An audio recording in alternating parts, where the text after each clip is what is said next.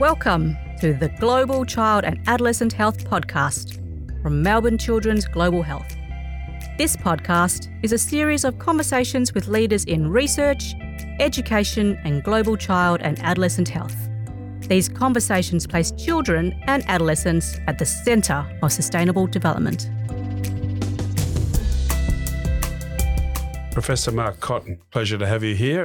Now, Mark is trained in South Africa in medicine and pediatrics at the University of Cape Town and University of Witwatersrand. He spent time in the US at Colorado as a pediatric infectious disease trainee and then returned to the University of Stellenbosch and Tygerberg Hospital in Cape Town um, and headed up the pediatric infectious disease group there. Mark's particularly well known globally for his work in research in pediatric HIV work, and he'll talk to us a little bit about that. And he has recently been the president of the World Society of Pediatric Infectious Diseases and remains involved in their education committee. So, Mark, welcome to the Melbourne Children's Campus, and many thanks for agreeing to this podcast for our Melbourne Children's Global Health series. Uh, thank you very much, and it's really lovely being here and chatting. Good. So, can you just tell us a bit about that early career background in medicine, peds, and public health? Yeah, no, thanks. So, um, as you've said, I uh, attended the University of Cape Town. Um, I was uh, a medical student from 1974 through 1979, and I'd always wanted to do medicine. I didn't quite know why, but I was very, very interested in it. Uh, one of the reasons I think that my uh, late father was a pharmacist, and his dream for himself was to be uh, to become a doctor, which he couldn't due to uh, poverty and uh, very bad maths. And uh, and he'd always spoken about this, and somehow we um, absorbed this um, interest in in in in medicine. So uh, I became uh, entered medical school and uh, really really enjoyed it. Loved academia and the various personalities that we we came across who we uh, greatly admired and spoke about and wanted to emulate. And in my fourth year, which was the first time I was exposed to pediatrics, I somehow knew that that's what I wanted to to do uh, really connected with these little kids. These were poor kids. We were at the old Somerset Hospital, which was a very Victorian era type of hospital, um, close to city docks in, in Cape Town. Uh, just a lovely atmosphere, uh, warm uh, consultants, uh, good teaching, uh, kids really sick but getting better and we're not getting better. The support that they got, um, you know, from the uh, from the doctors and the nurses, uh, it, it, just moved me. So that was um, why I wanted to do uh, pediatrics, and after that. Um, uh, a sort of career path was uh, largely uh, influenced by circumstances. Um, the main one being that uh, my wife, uh, Rena, or she became my wife, uh, decided to become a vet. And uh, there was one veterinary campus in southern Africa in, at Onderstepoort, which is north of uh, Pretoria and linked to the Pretoria University. The other issue that we had to deal with at the time and uh, the 80s were really, really bad in South Africa polit- politically, and we had conscription. So, of course, I was conscripted, and um, I had to go through that uh, experience as well. And, uh, you know, doing it from Pretoria was what happened. Um, although I was very, very fortunate to get into the least military part of the South African Army, which is pediatrics.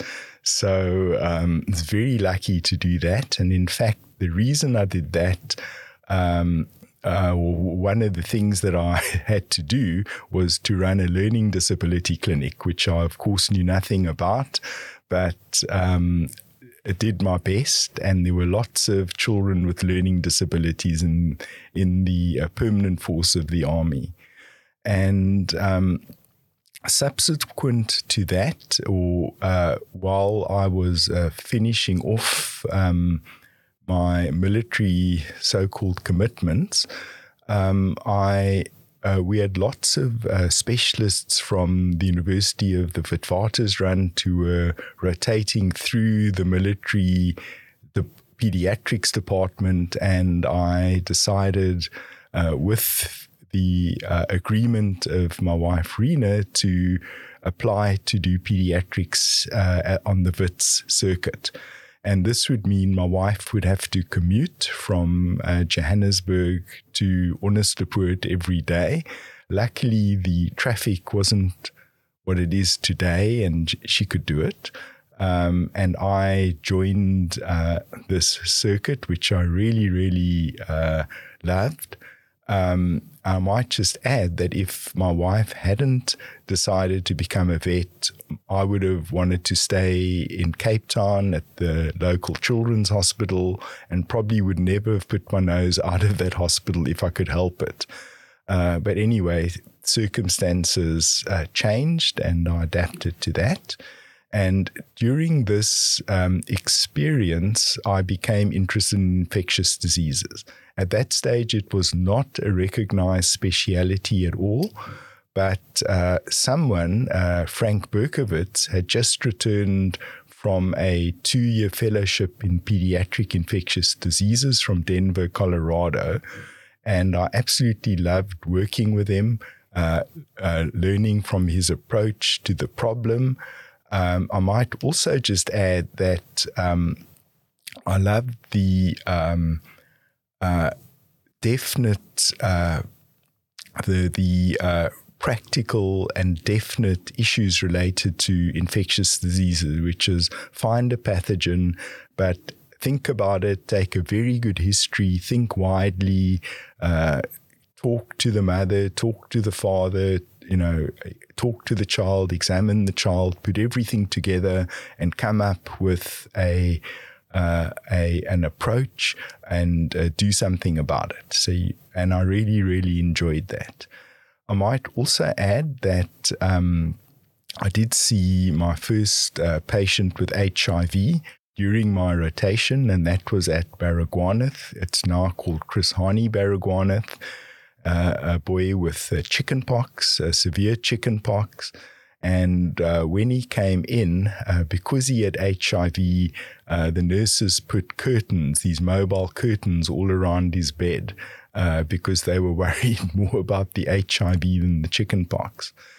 Um, so um, I what year was that, Mark? So that yeah, so HIV we started we were starting to know about it, but I started in '84 mm-hmm. and was at Baragwanath in '85. Mm-hmm. So it was in 1985 when you know it it was just starting. We didn't really know much about it, and um, in fact, the first symposium uh, at WITS was held in 1987 and uh, in fact, one of the speakers was uh, Myron Levin from uh, the University of uh, Colorado, head of PEDS ID.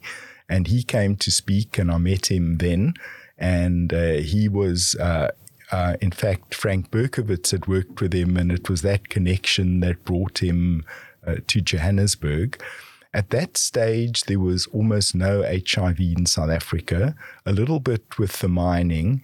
And in some surveys, around about 0.1 or 0.2% of people tested had, had HIV.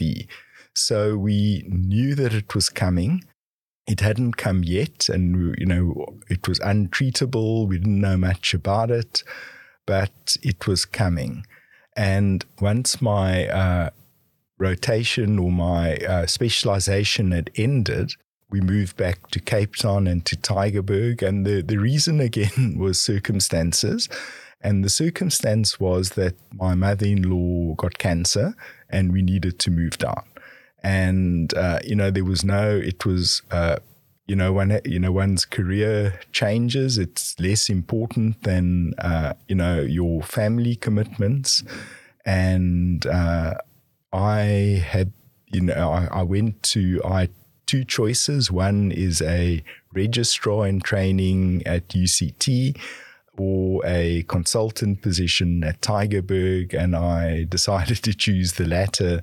And I've really been attached to them ever since. And the other reason for uh, wanting to go to uh, to Tygerberg was uh, someone you know very well, Steve, and that's Peter Donald. So Peter Donald was the only person in Cape Town really doing something that was vaguely infectious diseases related. It just happened to be TB. And I really thought this was a, a, a, wonderful person to work with. And I would say that was an understatement. A real pleasure to, to work with Peter. And he said to me, Well, you know, why don't you start looking at hyponatremia in TB meningitis in children? And, and that's what I did. You know, we happen to have an assay for arginine vasopressin that the chemical pathologists had developed. So we attempted to study hyponatremia in the context of inappropriate antidiuretic hormone secretion. Uh, it turned out to be a lot more complex than that. And I can say uh, and also, just to mention, there was one of the other consultants, Johan Schoeman, was doing his TB meningitis studies and measuring raised intracranial pressure. So we could actually measure sodium and we could link sodium to raised intracranial pressure and blood pressure and perfusion pressure. All these things, uh, that was really very interesting. And the summary, I, I would say, is that I learned enough to know that if I were to do it again, I would do it better. no, no, thank you. That's excellent. And I think you're right. Peter Donald has been an inspiration and mentor for many of us, hasn't he? Yeah, um, sure. So, can you, I mean, you talked about your training in South Africa.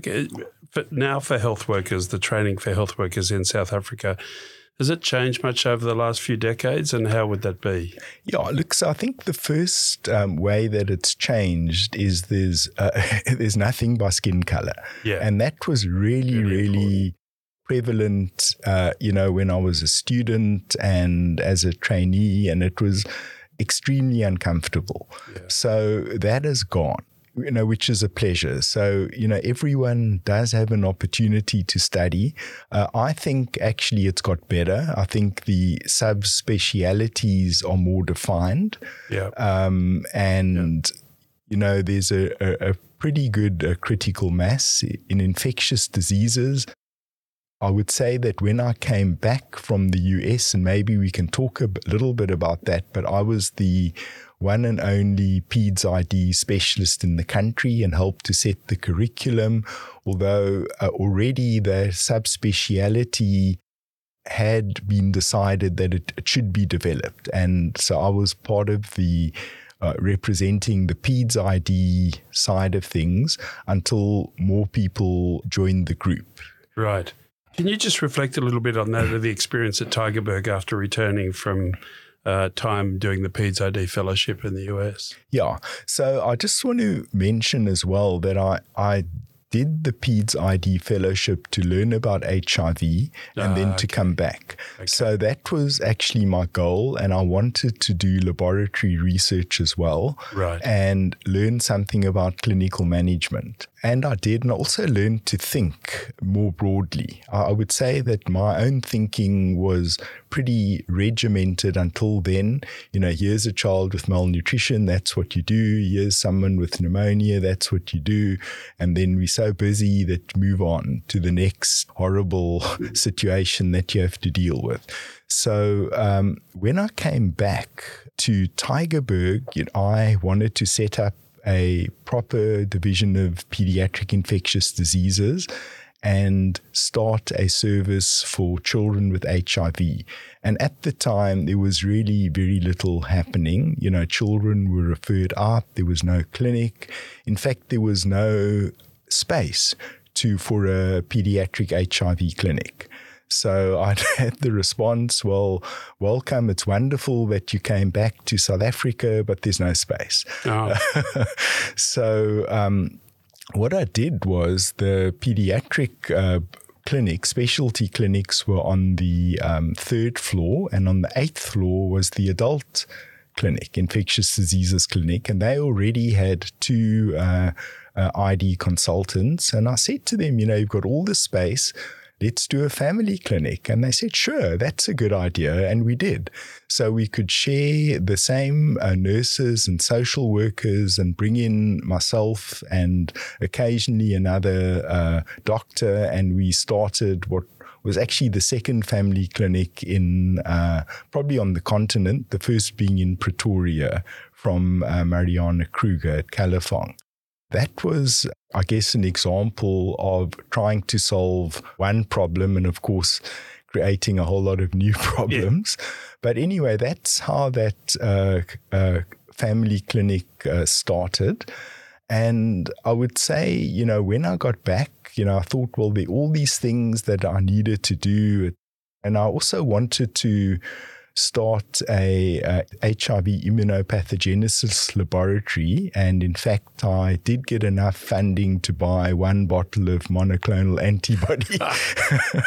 so um, it was uh, extremely challenging, yeah. but uh, again, solvable because, you know, in the immunology department, uh, you know, there were some techs available. And I decided also for professional advancement, I needed to do a PhD. Uh, and I decided that it would be on what I was uh, working on in Denver, Colorado, which was apoptosis and okay. um, in pediatric HIV. And my idea at the time was that would be a cellular sedimentation rate equivalent, be able to monitor what's going on. And that was before the days of viral loads. Wow. So that was my plan. However, so you can imagine that uh, already there were children with HIV in the wards. You know, we were seeing them, or my colleagues who were still there were, were seeing them, but there was absolutely nothing you could do uh, to help them. And it, I think there was a, a real sense of hopelessness you know, in everyone. And, you know, and we were dealing with lots of situations. And in fact, uh, I would say the seminal moment in the year that I arrived back was had something to do with cockroaches, uh, believe it or not. And you know, I'd started doing ward rounds in the premature wards, and wherever you go, there are cockroaches all over the place, running on the IV lines, um, running on the notes, and um, you know, and people would just wipe them off and say, "Ah, oh, you know, these cockroaches," and you know, this and that. And anyway, I wrote a, a, letter to the head of the hospital and said, I've never seen some, something so disgusting in all my life, and we're going to have an outbreak, you know, and you've got to do something. What was going on at the time was because of the change in government, apartheid had ended, there was new government in, and they were really interested in community care and establishing community infrastructure. But what they did was it was at the expense of the bigger hospitals and places like Tygerberg that had absolutely uh, deteriorated uh, in terms of physical infrastructure. What had happened was the vinyl they had uh, moved away from the walls and the cockroaches like that, and they were safe from insecticides and things like that, and uh, and it was a huge problem. So it turned out there was uh, unexpected deaths in the premature wards uh, due to necrotizing enterocolitis and extended spectrum Klebsiella pneumonia. So this was going on, and then somebody, and I think it was one of my colleagues, leaked the letter to the press. And suddenly uh, there was this issue of babies are dying and there are cockroaches all over the hospital. What a disgrace. And suddenly the hospital found the funds to do something about it and to clean up the infrastructure. And then, of course, we decided to culture the cockroaches, which we did. then I had a colleague in Denver, Colorado, and asked her, look, you know, what do we do? How do we link what's going on? Because we cultured Klebsiella from the cockroaches. He said, now you've got to do pulse field gel electrophoresis so you can identify uh, isolates in. Um, uh, in, in blood from isolates on cockroaches and uh, colonizing isolates. So we happen to have a very young uh, microbiology registrar and uh, somehow found the funding and she put all the isolates in a suitcase and flew off to Denver and did it. You know, that circumstance made me realize uh, forget about immunopathogenesis, uh, focus on clinical care and try to establish something uh, for these children. And there weren't notes, there weren't structured uh, files. It was absolutely nothing. So, so that's how we uh, started that. That's that's fantastic. And you've just talked to the issues of innovation. I mean, family integration. That you were well ahead of the time on that one. I think, yeah. because as we know, child health, adult health, various diseases tend to work in silos, and yet you know, there was huge, there's always a huge need for that integration. Oh, that's you've, for sure. You've talked about thinking outside the box um, and also being an advocate. So that leads to research. Yeah. Um, yeah. And I just wondered, you know, if you could tell us a little bit about, I know that you've been involved in leading many of the important clinical trials um, relating to HIV research. And so, if you could just tell us about some of the important ones that you've conducted and led, and how you think that's influenced policy, because a lot of the audience are not that familiar with all the work that's been done in HIV. No, no thanks. So, I think I'll talk about two trials. The one was actually on uh, isoniazid prevention for TB. And this was with Heather Zar, who is a, a pulmonologist at a Red Cross Children's Hospital she was invited actually to a Rockefeller seminar that was being held in Entebbe, Kampala, Uganda in early 2000 and asked me to help her think about it, that we could just advocate for what was going on in our setting. And uh, which I did and was really interesting. And I think the world was starting to realize, and by the world, I mean the well resourced world where all the funding is that actually HIV in Africa is a huge problem. And I, I know you've you've seen that as well. After this seminar, Rockefeller put funding together, and we we could apply uh, for for funding to do a study. And what we decided to do uh, was actually to do a randomized trial, which we'd never ever done before, and the first question we were going to look at, because uh, cotrimoxazole or trimethoprim sulfa was uh, some people were saying give it daily, others were saying give it three times a week. So we thought, why not compare? And then, for good measure, one of uh, um, Heather's mentors, Greg Hussey, said, Well, why don't you look at isoniazid as well? So, fine, you know, let's do isoniazid versus placebo as well. It turned out that what we were thinking or was of was a factorially designed study to answer two questions in the same group of kids. And that's exactly what we did. And this is isoniazid to prevent TB in the Correct. children living with HIV. Yes. Yeah. So that's in fact what we did. These were all highly symptomatic children living with HIV. And so they were randomized. Now we found uh, an excellent uh, statistician at the Medical Research Council who I had worked with on my TB meningitis work. So I really, really knew this was a, a good person, and he is.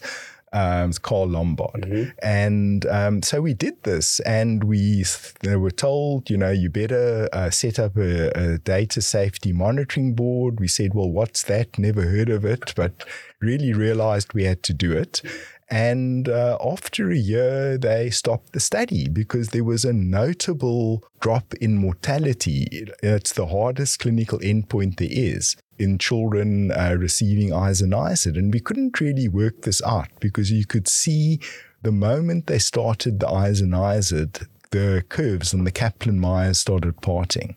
So, uh, definitely, you know, something was going on. It was could have been, you know, subclinical TB. That's probably what I think it was that it was just so prevalent in that particular group of children that were highly symptomatic, had never been screened. A lot of them had been treated uh, for TB in the past. In fact, every child that moved with HIV was treated for TB because, and if they didn't move, because that's one thing you could treat because there were no antiretrovirals at the time. So I think that is the first uh, study to mention.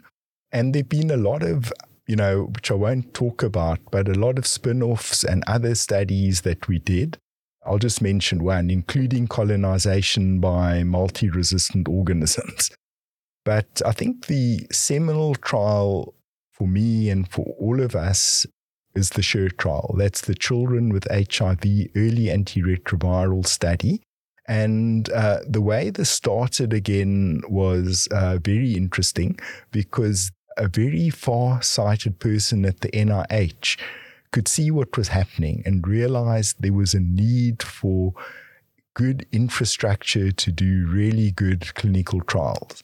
And so that was the first point. And they started what they called the Comprehensive International Program for Research in AIDS, and they invited consortia to apply. I became uh, part of a group led by James McIntyre, uh, who was at that time uh, was one of the co-founders of the perinatal HIV research unit at uh, Baragwanath. And he said, Well, why don't you work with uh, Dr. Avy Violari, who's interested? And by the way, there's uh, there's a, a, Professor Di Gibb in the UK who's also interested in doing something, you know, with, with children. And uh, why don't you just uh, design a trial and let's apply for funding? And there were, you know, about five sort of subject areas. We were really the only, the main clinical trial, you know, the, but what Di Gibb with the uh, master statistician uh, Ab Babiker brought in was a huge amount of expertise that we didn't have. You know, I think if it wasn't for them, we would have uh, done a very interesting, flawed piece of work that would have probably got published, and that's it. But because of the infrastructure, the tremendous expertise that somehow we were now part of, um, we designed this trial. I was very interested. In fact, all of us were interested at that time in intermittent therapy, uh, intermittent antiretrovirals, because they weren't available, incredibly expensive, it was just totally unaffordable. And of course, the South African government was not interested in buying antiretrovirals for the country. But we were very interested in intermittent treatment. And the idea is someone is sick, you treat them, stop treatment. When they get sick again, just treat them again. You know, something something on those lines. Much for TB. You know, treat for six months, get TB again, treat for six months, you know, look for resistance, etc. And uh, also, there's the issue of, um, you know, if you start treating a baby, and what if they live for 70 years? You know, that 77 decades of antiretroviral therapy. Firstly, it's the mother's responsibility. Then the child goes through adolescence. You know, what's going to, you know, it's just too much. We, we developed this idea that when to start treatment was based on expert opinion. And when do you start treatment with a limited resource? When you're sick and you need it. And that's really how it was.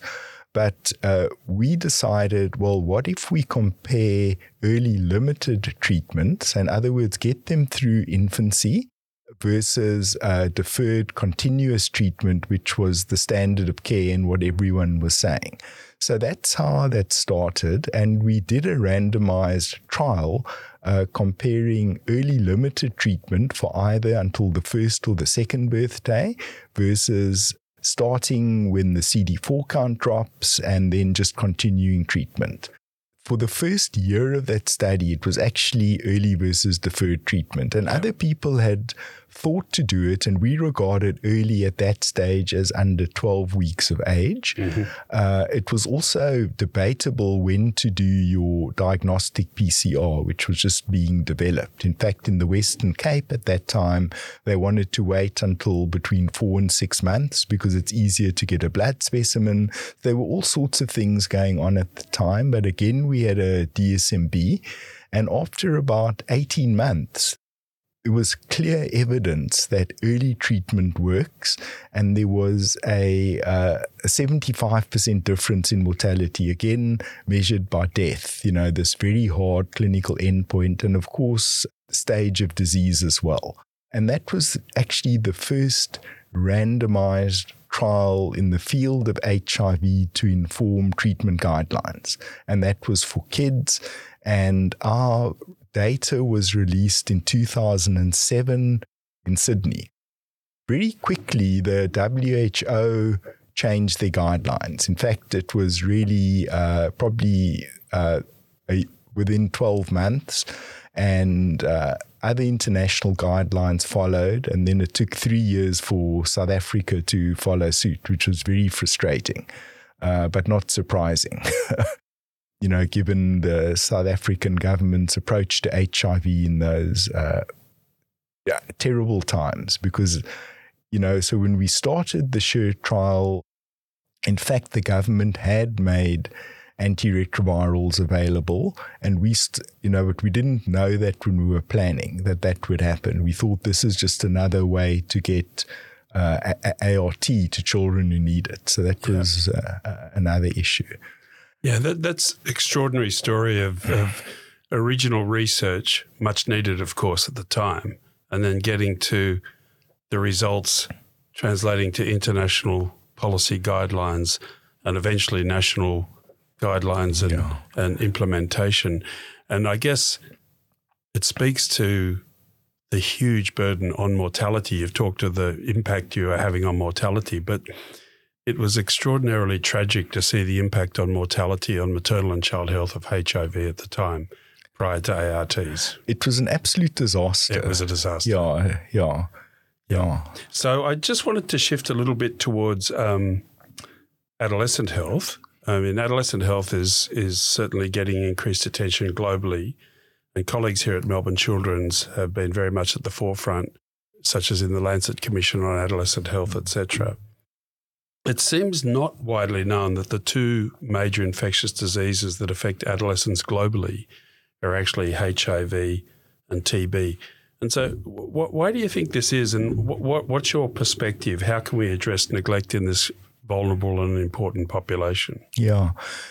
Yeah, I think that's exactly correct. And, you know, we've known that once we started saving the kids, they were going to become adolescents and also at the same time, uh, more and more there's been more and more focus on adolescent TB as as a major issue, you know, which it is.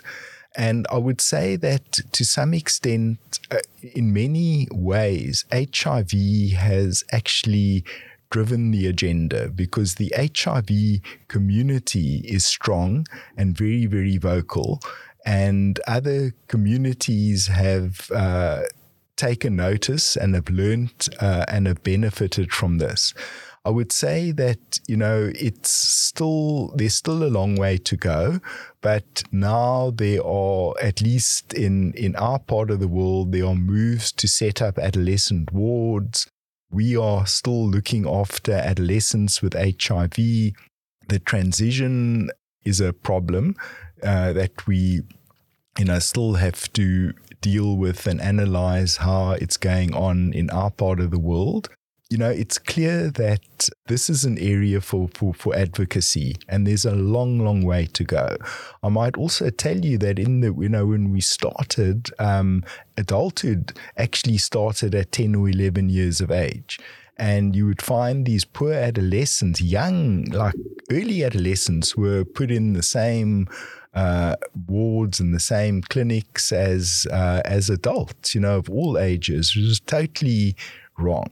Then, especially in an African setting, there's a long, long way that needs to go there. But it started. Yeah, and I think I think actually it's a challenge for many resource limited settings, including in our Asia Pacific region as well.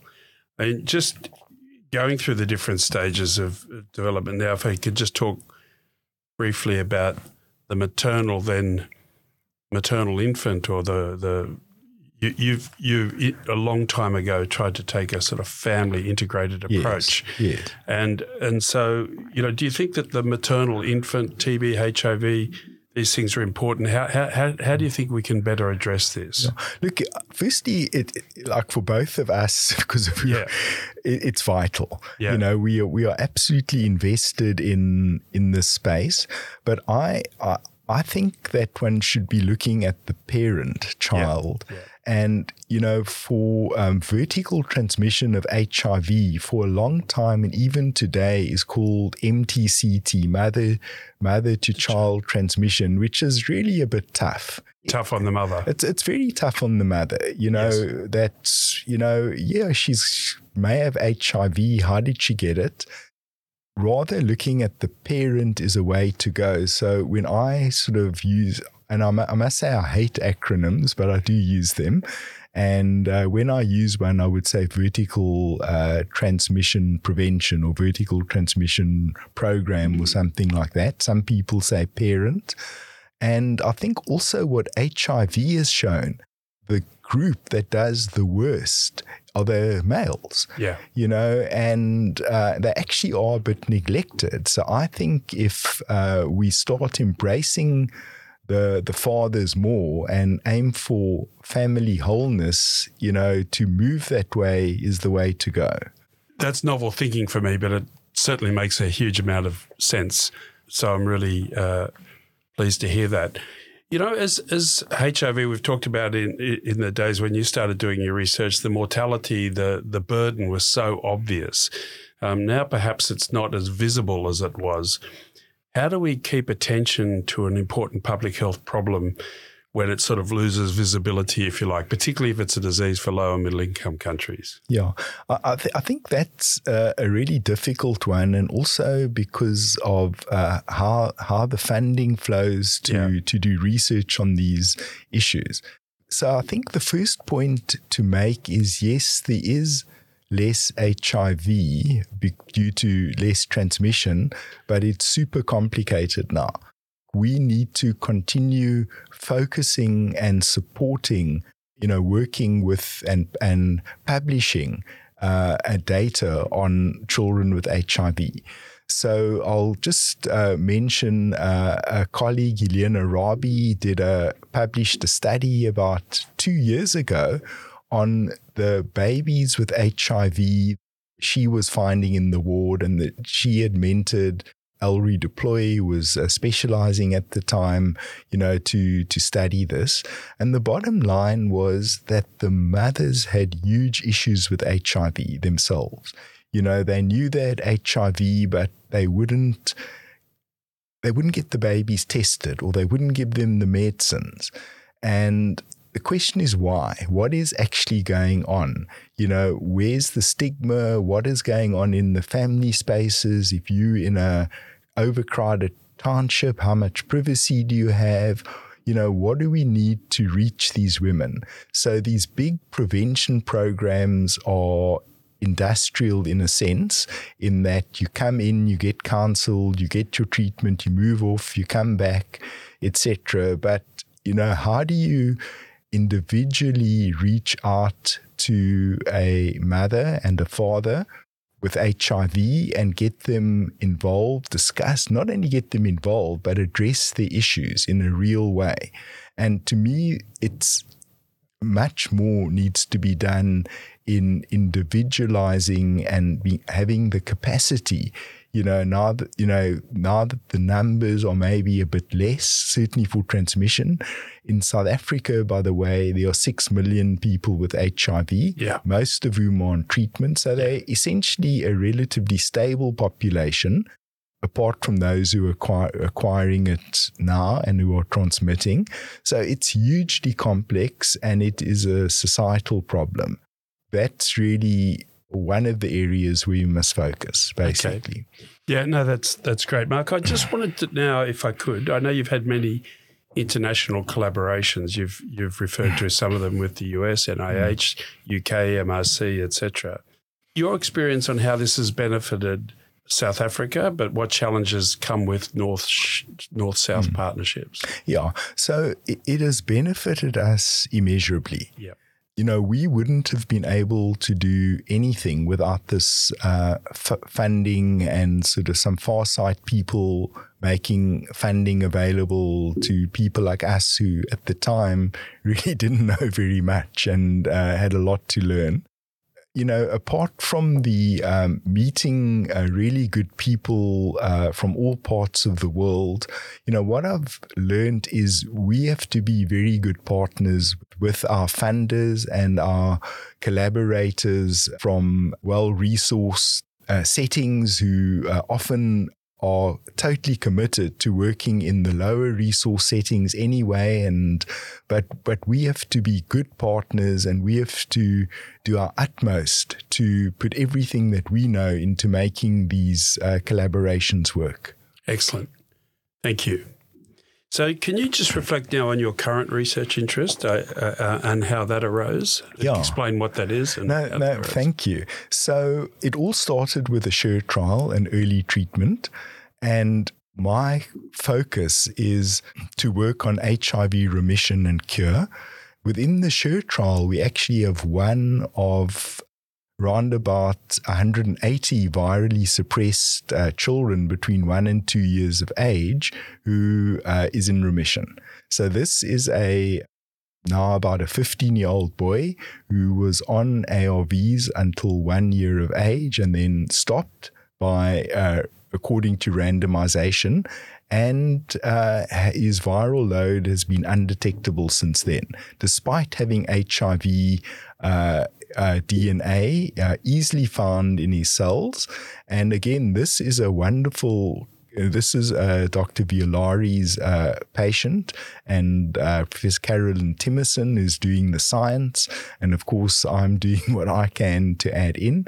But so, so that in itself is pretty amazing. Mm. The scientific focus in HIV is heading towards understanding remission, uh, possibly cure, although that is seems to at this stage be achievable only by stem cell and bone marrow transplant, which right. is not something you can roll out on a wide basis. But um, it, it still is very, very important. And we are working, you know, through the networks that I'm part of, uh, the IMPAACT Network, which is funded through the uh, NIH, the NIAID, has a active protocol looking at very early treatment. Uh, we're interested in uh, the new vaccines and uh, monoclonal antibodies that are coming. And we're also interested in the brain as a uh, possible reservoir as HIV. And this also stems from the CHER trial, where uh, I managed to drag a neurodevelopmental pediatrician in 2005 and said, hey, you better, you know, we need to look at the brain because if uh, everything else is going fine, the brain has to be optimal so that these uh, children can progress well. And uh, Dr. Laughton has continued working on our cohort from 2007 to now, also linking with Professor Ernesta Meintjes at University of Cape Town. So we have uh, imaging data and spect- uh, spectroscopic data with neurocognitive studies uh, on all of these children throughout the last 15 years and are now even going further to uh, further define what's going on in the brain as far as HIV is concerned. So all of this actually started with the CHER trial, and we've been able to continue looking after these now young people. Uh, who, by the way, dance very well, uh, much better than I do, and um, and in that way we are uh, you know, contributing what we can to the next uh, challenge, which is HIV remission. Mark, that's an extraordinary story. You, you laid the foundation, and it's ongoing work. So it's a, it's it's it's wonderful to hear that this is um, progressing. And I think, uh, as you say, the neurodevelopmental issues over the long term are going to be critical in this population. I just wanted to ask you a little bit about clearly all this work's relevant for the African region uh, and, and other parts of the world, but certainly major problem in the African region. And, Yeah. and you've really are a research center of excellence. But in terms of, you know, capacity development, if you like, or health system strengthening for the region, what's what's been your thoughts as to how you can share your experience here or contribute in- in that regard, or how South Africa perhaps could contribute in that regard? Yeah. I think South Africa, through the uh, very good clinical trial infrastructure, actually uh, does contribute uh, a lot to the continent. And what's also been very interesting has been with COVID 19. And how was it that South Africa could jump in and participate in these major studies uh, to quickly get these vaccines uh, approved in in a safe way? And the HIV clinical trial infrastructure has really helped a lot over there and has brought a lot of people actually across the continent together and also with extraordinary leadership. And you know, for example, uh, Professor Glenda Gray, who's Yep. the who's the president, and Linda-Gail of the MRC, and Linda-Gail Bekker. You know these. And it's the presence of people like that who have stayed in South Africa and have built and have collaborated as widely as possible that has, I think, uh, been very good for the continent. No, that's excellent. Thank you.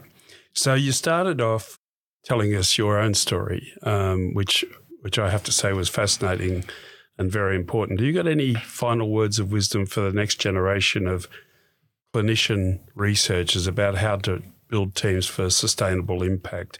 Given that you know in any region there's so many different pressing priorities and often quite limited resources, so we'd like to hear you know your thoughts on that to Yeah, no- finish things. No, th- thank you. So clearly, being a good collaborator is really, really important. And also pushing the margin yourself and not relying on other people. Uh, of course, if everyone's doing the same, it's, it's going to be absolutely excellent. And then another area in the past has, has been really important. And I think in the present too is that every single clinical disaster is a research question. And the way to approach is approach it is through describing it, through data, through getting your collaborations, getting your team going, get that data out. So what do you need? Try to get funding, talk to your hospital, talk to the uh, funders, but keep on working at it and solve the problem. Thank you. Uh, it's been an absolute pleasure to have you here, and I really appreciate the time you've given to us at the Melbourne Children's Global Health. So take care. All the best. Thank you. Thank you for joining us for this episode of the Global Child and Adolescent Health Podcast, produced by Melbourne Children's Global Health, an initiative of the Melbourne Children's Campus. Melbourne Children's Campus is a partnership between the Royal Children's Hospital Melbourne, the Department of Paediatrics, the University of Melbourne, and the Murdoch Children's Research Institute. The Melbourne Children's Campus is located on the lands of the Wurundjeri in Naarm, Melbourne, Australia. Be sure to join us next time.